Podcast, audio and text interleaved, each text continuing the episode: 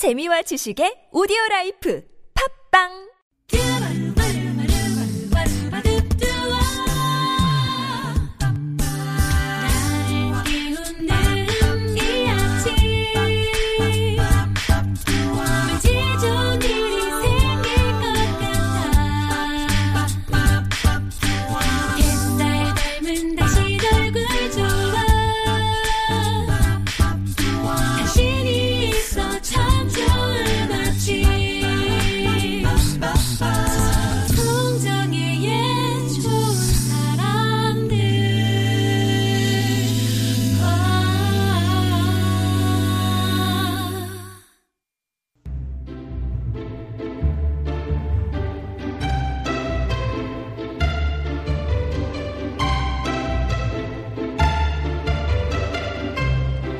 영화 리틀 포레스트에서 농사를 시작한 주인공이 잡초를 뽑으면서 이런 얘기를 하죠. 잡초는 뽑아도 뽑아도 마음의 걱정처럼 다시 자란다. 라고요. 뽑아도 뽑아도 자꾸만 자라나는 여러분의 근심 걱정을 확실하게 박멸해드리는 시간. 이호선의 통하는 아침. 숭실사이버대학교 기독교 상담복지학과 이호선 교수님 모셨습니다. 안녕하세요. 안녕하세요. 반갑습니다. 제초 이호선입니다. 박멸. 예. 박멸. 확실히 확 뿌리까지 뽑아서 다시는 자라나지 않게 해드려야 되는데 오늘도 보내주신 고민 사연 확실한 해결책 전해드리도록 하겠습니다. 아, 여러 가지 고민 사연 가운데 첫 사연은요 익명을 또 원하셔서 저희가 N극과 S극이라고 이름을 붙여드렸거든요. 음, 고민 사연 함께 하시죠.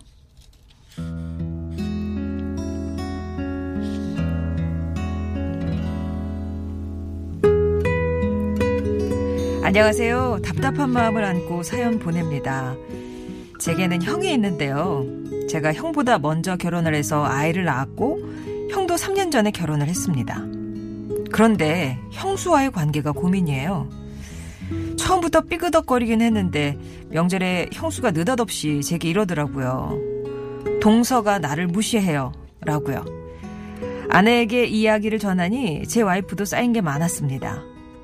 형수가 인사 온 첫날부터 자신이 과일 깎을 때 손님이라고 생각한 건지 큰 며느리라는 이유 때문인지 소파에서 다리 꼬고 앉아 흔들고 있던 게 마음에 안 들었다고요.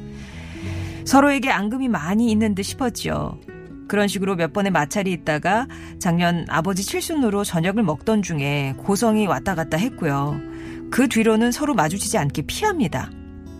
참고로 저희는 맞벌이라 부모님께서 7살 딸아이를 봐주시는데요. 이런 것도 형수는 부모님이 둘째네만 생- 챙긴다. 저희 집만 감싼다 하면서 서운해 하세요. 사실 저희 와이프랑 어머니도 사이가 그렇게 좋은 편이 아니거든요. 그것도 오해하는 거죠. 용돈을 드릴 때나 부모님께 선물할 때도 신경전 비슷한 게 일어나곤 합니다. 앞으로도 지금처럼 그냥 피하는 게 상책일까요? 제가 중간에서 할 수 있는 일이 있을까요? 가족이 분열되는 것 같아 마음이 아프네요. 라고 첫 번째 사연은 가족이라는 울타리 안에 있지만 정말 물과 기름처럼 섞이질 않아요. 서로 밀어내는 아내와 형수님 사이에서 어찌할 바를 모르겠다라는 N극과 X극님의 사연이었습니다. 아이고. 불편하시는 네. 많이 불편하시겠네요. 그리고 중요한 거는 이제 앞으로 계속 만나야 된다는 거. 아. 네. 근데 일단 좋은 점이 하나 보여요. 지금 이제 저는 뭐 사실 도련님, 아가씨, 뭐 서방님 이런 표현 별로 안 좋아하는데요. 네. 왜냐면은 그 시댁적으로는 왜 서방님, 아가씨, 도련님 이렇게 부르고 저쪽 그 처가 쪽으로는 왜 뭐 처제, 처남 이런 식으로 아. 처제님, 처남님 네. 이렇게 안 하고. 그리고 이제 시댁 이렇게 이야기하고 예, 예. 처가 이렇게 어, 이야기하잖아요. 예. 이제 그게 오래 우리가 이제 조선시대 거치면서 음. 워낙에 남성 중심으로 또 가장 중심으로 이렇게 오랜 이야기들을 풀어오다 보니까 그 스토리의 음. 핵심에 그 가장들과 남성들이 있어서 해왔던 이야기인데 최근에는 그 주인공들이 또 여러 다채롭게 또 벌어지고 있으니까 그런 호칭도 조금 바꿀 때가 음. 되진, 되지 않았나 이런 생각을 좀 한번 해보면서 문제는 뭐냐. 어, 일단은 요 상황 속에서 가장 힘든 사람도 우리 사연을 보내주신 분이지만 에, 보니까 이분이 그래도 집안에서는 가장 창구가 되어주시는 분이에요. 음. 그 보니까 어, 형수님도 그렇고 아내도 그렇고 만만한 분들이 아니에요. 네. 제가 보니까 거의 아마존이에요. 아마존 여성 전사들이 많이 있기 때문에 그 사이에서 아우 어떻게 해야 될까 이 여자들 왜 이럴까요 이게 아니라 제가 중재 역할을 할 수 있을까요 이렇게 이야기를 하시는 걸 보니까 온도까지 갖추고 계신 분이라 예. 사연을 읽으면서 안타깝긴 하지만 참 좋았습니다. 음, 음. 자 근데 이제 보니까 이 동서 갈등이라는 게 참 어려워요. 먼저 또 동세 그 동서가 먼저 결혼을 하고 그다음에 형님이 결혼을 하고 음. 그러면서 엄밀히 말하자면 가풍을 먼저 익힌 거는 또 동서고 또 그런 와중에 아무래도 형님이 가지고 있는 여러 가정 내에서 역할과 지위가 있을 텐데 이 부분에 대해서 양보할 수 없는 지점이 많은 것 같아요. 경우에 따라 왜 동서가 나이가 더 많을 경우도 있잖아요. 음. 네. 저희 집이에요. 저희 집도 저도 이제 어. 제가 먼저 결혼하고 형님이 나중에 결혼하고 아. 제가 형님보다 나이가 많고 아. 예. 근데 저는 뭐 저희 형님이 뭐 하냐 그럼 예. 뭐 무조건 뭐 하자. 오케이. 교수님 그러실 것 같아요. 예. 아, 그게 편해요. 어. 예. 그리고 저희 형님이 또 나이스한 분이라 그렇긴 한데 문제는 뭐냐면 이 집은 어, 그런 시간이 조금 더 맞춰가는데 시간이 걸리는 것 같아요. 아이가 7살인데 부모님이 또 아이까지 봐주시니까 아 우리 부모님이 어, 우리 형수님 입장에서는 음. 나보다 동서 쪽을 더 챙기는 것 같고 섭섭한 게 이래저래 많은 것 네. 같아요. 근데 알고 보니까 어, 내 아내도 우리 어머니하고 별로 친하지도 않아. 음. 가만 얘기 들어보면 아, 우리 집안이 좀 어렵구나 음. 이런 생각이 조금 들어요. 근데 이제 일단은 이야기를 우리가 쭉 들어보면서 눈치 바른 분들은 아마 눈치채셨을 겁니다. 여기 전체 이야기에서 빠져 있는 1인이 있죠. 형? 형님이 빠져 그러니까 계시죠. 형, 형은 예. 어디 갔어요? 형 예. 어디 계세요? 형 출장 가셨나요? 그죠? 근데 아마 어, 형수님은 형님에게 이야기하기는 조금 그랬던 것 같고 아무래도 전반적으로 그 상황 안에서 중재 역할을 가정 내에서 많이 하고 있다고 판단되는 아마 그 도련님이라 아, 그 서방님이죠. 서방님, 예. 네. 서방님에게 이야기를 하셨던 것 같은데 제가 볼 때는 이게 참 어려운 지점이긴 한데요. 어, 이런 상황에서는 여성들끼리의 사이를 한 남성이 중재하기는 어렵습니다. 음. 어렵기 때문에 이때는 집안 내에 워낙에 중요하다고 늘 말씀드리는 규칙이 좀 중요할 것 같은데요. 네. 그 규칙을 누가 세우냐가 중요해요. 어. 이건 남자들끼리 좀 합의를 보셔야 될 것 같아요. 이 집의 경우에는. 아. 왜냐하면 직접 사실 대부분 동서와 형님 사이에 합의를 보고 중재나 뭐 싸우든 어찌든지 간에 보통의 경우에는 하- 그 도출한 결론을 가지고 집안 대소사를 처리를 하거든요. 근데 지금 보니까 선물할 때도 문제가 돼요. 용돈 드릴 때도 문제가 돼요. 이 얘기 뭐냐면 기준이 없다는 거예요. 그래서 어 가능하시면 남자들끼리 한번 모이셔 가지고요. 기준을 정하세요. 저희 같은 경우에는 딱 기준이 있습니다. 저희 형님이랑 저랑 논의를 해 가지고 저희가 아버님 생신 때는 얼마, 어머님 생신 때는 얼마, 그다음에 음식은 뭐 어떤 식으로 한다, 그다음에 뭐 생활비나 용돈은 어떻게 드린다 이게 기준이 있어요. 그거 누가 먼저 마- 말씀 꺼냈어요? 어, 저희는 이렇게 서로 쳐다보고 있다가 이렇게 웃었어요. 그렇지 필요하지?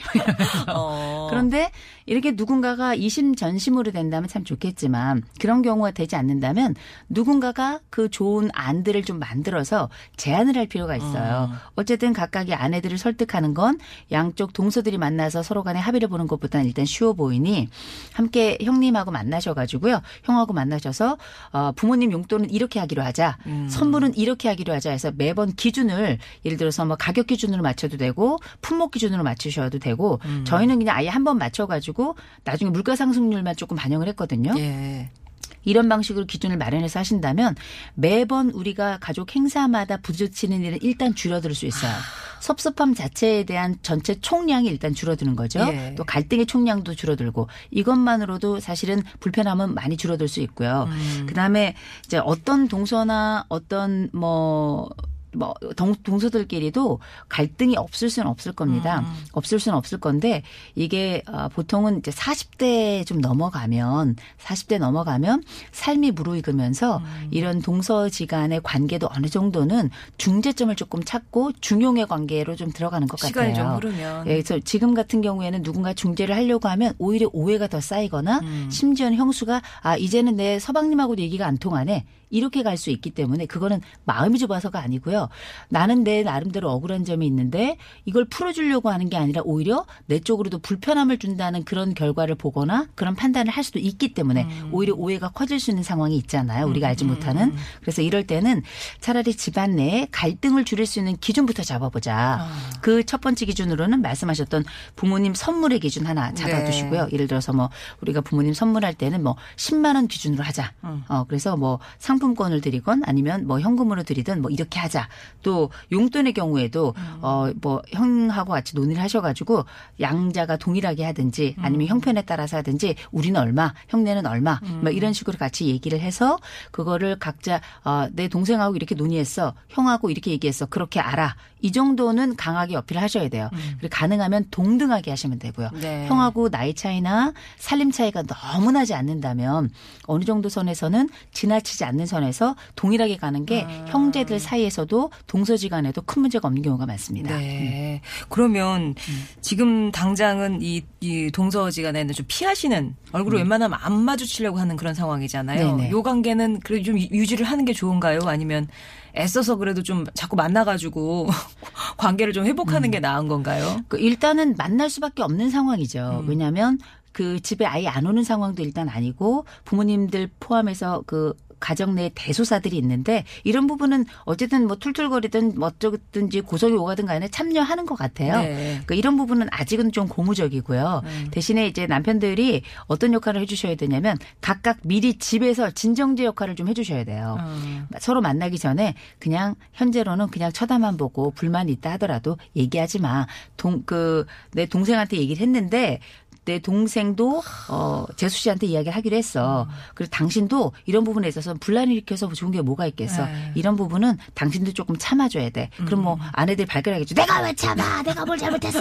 뭐 이럴 수는 있는데 그래도 미리 이야기를 한번 하고 아. 우리가 함께 만남을 갖는 것과 아이의 처음부터 전면전으로 만나는 건 서로 차이가 있기 때문에 우리가 요새 한 라인도 막 열리잖아요. 네, 네. 그래서 이 형과 동생 사이에 한 라인이 한라인을 좀 구축이 돼가지고 음. 어, 서로 간에 이런 사전 협의를 좀 하고 사전 협의를 통해서 우리가 함께 만나게 된다면 남북 대화처럼 좀 잘 되지 않겠나 싶습니다. 음.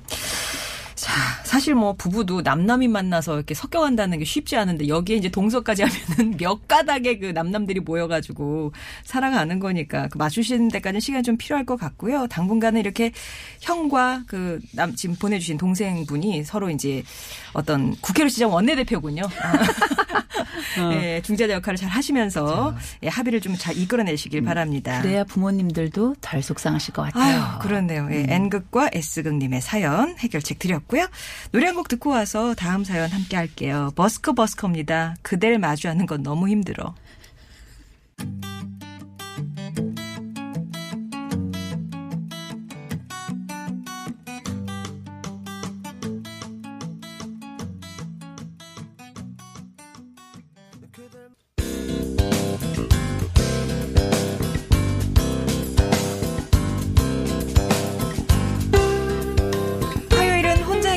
못하는 크고 작은 고민들 머리 맞대고 함께 고민해 봅니다. 2호선의 통하는 아침 두 번째 사연은요. 역시 익명으로 보내주셔서 부장 유감님이라고 저희가 이름을 붙여드렸습니다. 사연 함께 하시죠.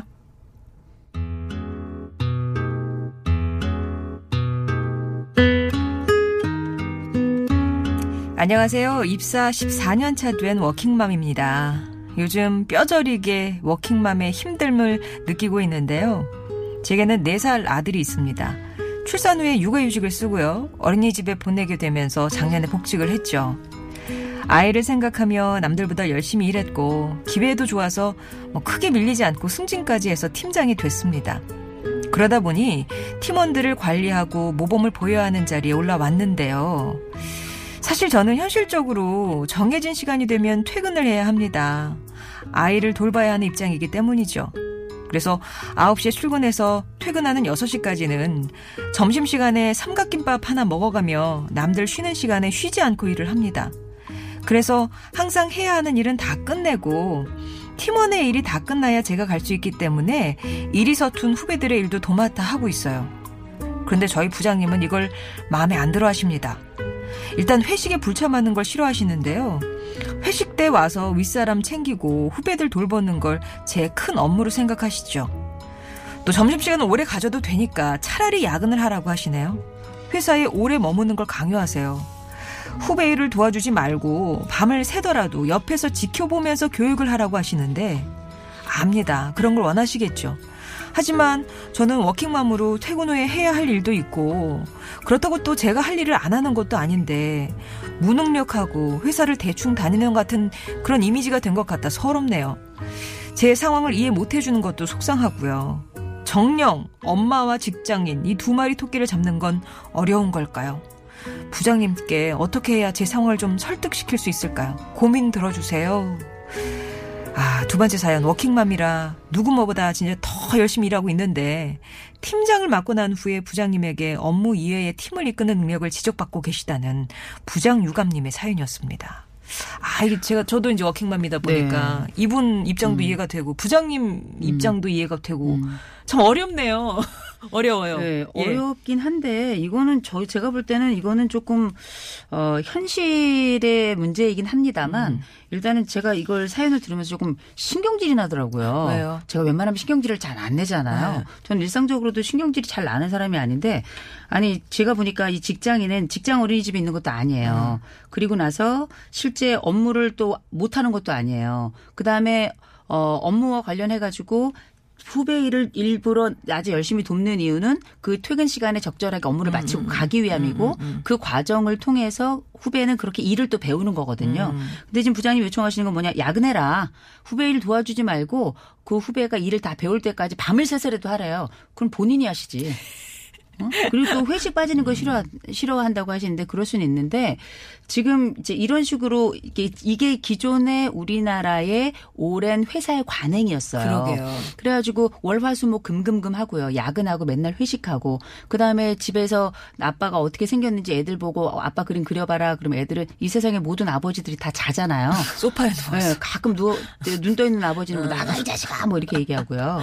그러니까 이렇다가 나중에 아이들은 성장해서 내 아버지를 나는 모릅니다. 내 아버지는 우리 집안에 무관심했습니다. 이런 이야기를 하는데 아마도 모르긴 몰라도 부장님으로서 그 회사 내에서는 굉장히 인정받는 분이실지 모르겠지만 본인이 이렇게 사셨다면 아버지로서는 정말 사랑받지 못하는 아버지였을 것이고 이 가족은 어떻게 됐을까?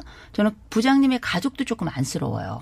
그러니까 이게 일을 중심으로 우리가 사회가 돌아가다 보니까 한때 우리가 말하던 저녁에 있는 삶 같은 경우에는 지금 현재 우리가 노동 시간도 근로 그 주당 노동 시간도 줄여 나가고 있고 아무래도 여러 가지 뭐 국가 차원에서 어떻게 하면 여성들도 함께 일을 하고 경력 단절도 최소화할 것인가 이런 것들을 애를 쓰고 있는데 완전히 반대 방향으로 지금 가고 있죠. 그런 면에 있어서는 이 문제는 한 개인의 능력과 무능력의 문제가 아니라 이건 구조의 문제라고 봐야 돼요. 이 사연은. 예. 그래서 어, 이 사연 같은 경우 사실은 이런 일이 있으면 요즘 사회에서는 신고해도 됩니다. 어. 어, 근데 이제 신고하면 어, 직장 다니기 어렵죠. 그리고 이제 그럴 마음도 없으신 것 같고요. 그런데 이제 이런 상황이 되면 둘 중에 하나를 해야 될 것 같아요. 하나. 어, 업무 시간이 6시에 끝난다 치면 6시부터 애를 데리고 와야죠, 뭐. 회사로 데리고 오는 수밖에 없습니다. 그리고 부장님한테 봐달라 그래야죠. 나 야근하고 회식할 테니까 부장님께서 좀 봐주세요. 이렇게 얘기를 하고 싶은 마음이 굴뚝이죠. 이게 첫 번째 방법인데 불가능한 방법이고요. 예. 어, 두 번째 방법은 어, 우리가 어떤 과정에서 어, 정말 안타까운 이야기인데 이 구조가 우리를 도와줘도 일을 잘 할동 말동이에요. 그런데 지금 구조도 도와주지 않죠. 상사도 그 이전의 방식을 계속 추구하고 있죠. 이런 차원에서 내 몸은 하나죠. 해야 될 역할은 많죠. 이렇다면 역할에서 주어진 일, 특별히 주어진 어떤 성과를 덜 낼 수밖에 없습니다. 그럼 어떻게 뭐 승진이 좀 더뎌질 수밖에 없는 거고요. 그리고 일을 좀 덜 할 수밖에 없는 거고요. 정말 미안한데 얼굴에 철판 깔고 나가는 수밖에 없어요. 그렇다고 내 아이 더군 다나 네살 바기밖에 되지 않는 이 아이에 대해서 엄마가 전적으로 책임지는 것도 물론 문제가 있지만 아빠도 퇴근을 좀 빨리 할 수 있는 방법을 찾고 엄마도 퇴근을 함께 할 수 있는 방법을 찾고 또 제3의 보호자가 함께 할 수 있는 최적의 방법을 찾아야 되겠지만 지금 상황 보니까 아이를 어린이집에 맡기는 것 말고는 할 수 있는 일이 없는 거예요. 끝나고 나서 종일반에 가보면 보통 어떤 아이들 10시까지 봐주는 데도 있지만 가면 내 아이 혼자 덜렁 있거든요. 어, 부장님의 아이를 그렇게 키우고 싶을까요? 본인 아이 그렇게 키우고 싶지 않을 거라고요. 그러니까 제가 약간 어, 성나 보이죠? 어. 그런데 지금 네. 여성들 중에 일하는 여성들은 상당수 이런 고민 속에 빠져 있거든요. 맞아요. 그럼 어떻게 해야 되느냐? 어, 지금 현재 안타깝지만 얼굴 좀 두껍게 깔 수밖에 없습니다. 음. 아, 승진이 조금 느려져도 어쩔 수 없어요. 왜냐하면 내 승진도 중요하지만 내 자식도 중요하고 양쪽을 다 잘해내기에는 구조가 도와줘야 이 일과 아, 사랑, 곧 음. 사랑과 노동을 둘 다 잘할 수 있는 건데 일과 육아를 같이 할 수 없는 상황이잖아요. 지금은 그렇다 보니 경단녀가 발생할 수밖에 없는 구조를 지금 만들어가고 있는 거예요. 이 회사는. 그럴 때에는 어쨌든 지금 욕은 먹고 있지만 그렇다고 해서 부장님이 막 이렇게 막 자르거나 그럴 수는 없는 거거든요. 아, 지금처럼 지금도 제가 볼 땐 최선을 다하고 있어요. 네. 후배들 업무 도와가면서 제때 일을 마치고 원래 정해진 시간 내에 가려고 하는 건데요. 그건 어쩔 수 없습니다. 회식은 가끔씩 참석하시고요. 아, 지금은 그냥 지금 방식대로 유지하세요. 제가 볼 때는 최선의 기록을 지금 계시는 상황에서 거예요. 에너지를 더 발생시킬 수가 없어요. 어. 그리고 몸이 하나고 내 나름대로 최선을 다하고 있는 부분에서 다른 외부에서 압력이 들어온다 그래서 그 부분을 또 감내해낼 수가 없는 상황이잖아요. 그럴 때는 어떻게 해야 되냐? 둘 중에 하나입니다. 어, 애를 데리고 오던가 아니면 내가 철판을 깔던가. 어, 그러니까 이게 아니 무슨 상담이 철판 깔으라는 게 무슨 상담이냐 이럴 수 있는데 우리가 상황을 저- 상황에 적응하고 상황 속에서 어, 생존하는 방법은 여러 가지가 있는데요. 때로는 무시라는 방법이 있습니다. 그러니까 이게 어, 부장님의 상황을 이해가 돼요. 우리가 또 업무라는 게 끊임없이 다른 사람들과의 관계 속에서 끊임없는 생산성을 만들어내는 방법이 여러 가지가 필요하기 때문에 이해는 됩니다만 부정, 무조건 부장님만 야속한 건 아닙니다만 그럼에도 불구하고 나의 일을 유지하고 나의 육아도 함께 하려면 지금과 같은 최선을 다하는 이 상황에서 한 걸음 더 나아갈 수 없는 상황이거든요. 그렇다면 지금처럼 그냥 후배 도우시고 그냥 제때 그냥 아, 퇴근하시는 방향을 그냥 어떻게 할 수 없습니다. 아, 이게 부장님이 좀 이해해 주시고 도와주셔야 되는데 이 부장님은 설득이 되는 분이 아니기 때문에 이럴 때는 어, 조용히 웃으면서 아 부장님 죄송합니다. 어쩔 수가 없는 상황이어서요. 죄송합니다라는 말을 달고 살 수밖에 없는 상황이지만 그거는 또 한면 좀 자존감도 떨어지고 불편한 상황이긴 하지만 또 다른 한면으로는 부장님의 사실은 이런 불합리하고 네. 과한 요구에 대해서 무시하는 거거든요. 어, 제가 볼 때는 이 양자를 다 아, 사용하는 그냥 지금의 방식을 유지하는 것이 좀 낫지 않을까 싶고요. 어, 이 회사의 방침이나 이런 구조와 정책이 좀 빠르게 좀 변화됐으면 좋겠다 싶은 생각이 듭니다. 그러게 부장님 입장에서 그러니까 미루어 짐작컨대 그러니까 네가 팀장이니까 그 후배들이랑 어떤 인간관계 일적인 음. 그렇죠. 음. 면 아니라 그런 걸 챙겨라라는 의미로 야근 남아서 도와주고 회식도 해라. 그러면 그거를 이 근무 시간 내에 좀 가져오면 점심에 그냥 친목 도모에서 밥 먹겠다면 그렇게 먹어도 되는 거고. 근데 이 얘기 들어보니까 네. 점심 시간에 얼마나 일이 많은지 삼각김밥 하나를 먹어가면서 남들 쉬, 쉬어야 되는 시간에 쉬지 않고 일을 한다는 거예요. 저는 제가 볼 때 이분은 본인이 몸에서 짜낼 수 있는 최선의 즙은 다 짜냈어요. 음. 그래서 저는 이분은 더 뭔가 할 수 있는 게 없습니다. 그리고 네. 이분이 베테랑이에요. 14년 차 워킹맘인데 14년 차면은 거의 직장 내에서는 베테랑이거든요. 웬만한 사람들과의 관계뿐만 아니라 업무 특성 다 파악하고 있고 시간을 어떻게 쪼개어 써서 그 시간에 그 사이에 물도 들어갈 틈이 없는 그 짬, 짬을 사용할 수 있는 힘을 가지고 있는 분이에요. 그리고 이걸 다 쓰고 있거든요. 더 이상 하라고 얘기할 수 없어요. 제가 볼 때는. 아니, 점심 세상에 삼각김밥 하나 먹어가면서 일을 해야 될 정도로 그리고 저녁 야근까지 해라? 그런 상황에서 회식까지 다 참석해라? 전 이거는 좀 과도한 요구라고 생각. 이거는 남성도 해낼 수 없어요.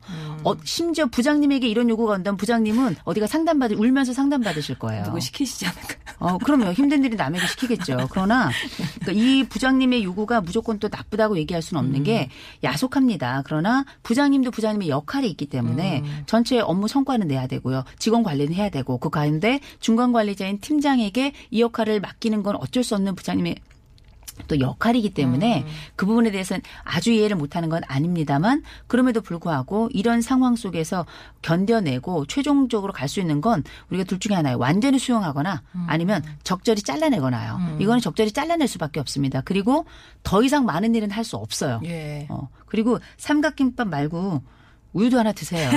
아 정말 속상하네요. 아, 그러니까 너, 지금 최선을 다하고 계시는 거니까 마음의 부담을 좀 덜어내시고 미- 지금 하고 계신 그 상태를 믿으시면 될 것 같습니다. 예, 부장 유감님께 이런 음, 위로의 말씀을 드리게 되네요. 자, 여러분도 고민 사연 있으시면 끙끙 앓지 마시고 저에게 보내주십시오. TBS 앱이나 50원 1호 문자 메시지 우물정 0951번 무료 모바일 메신저 카카오톡 열려 있으니까요. 익명도 가능하고 하니까 고민 사연 많이 보내주시기 바랍니다. 지금까지 이호 선 교수님이었습니다. 고맙습니다. 좋은 하루 되세요.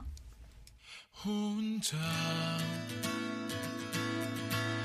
남겨졌단 생각에 소란의 노래 듣습니다. 가장 따뜻한 위로.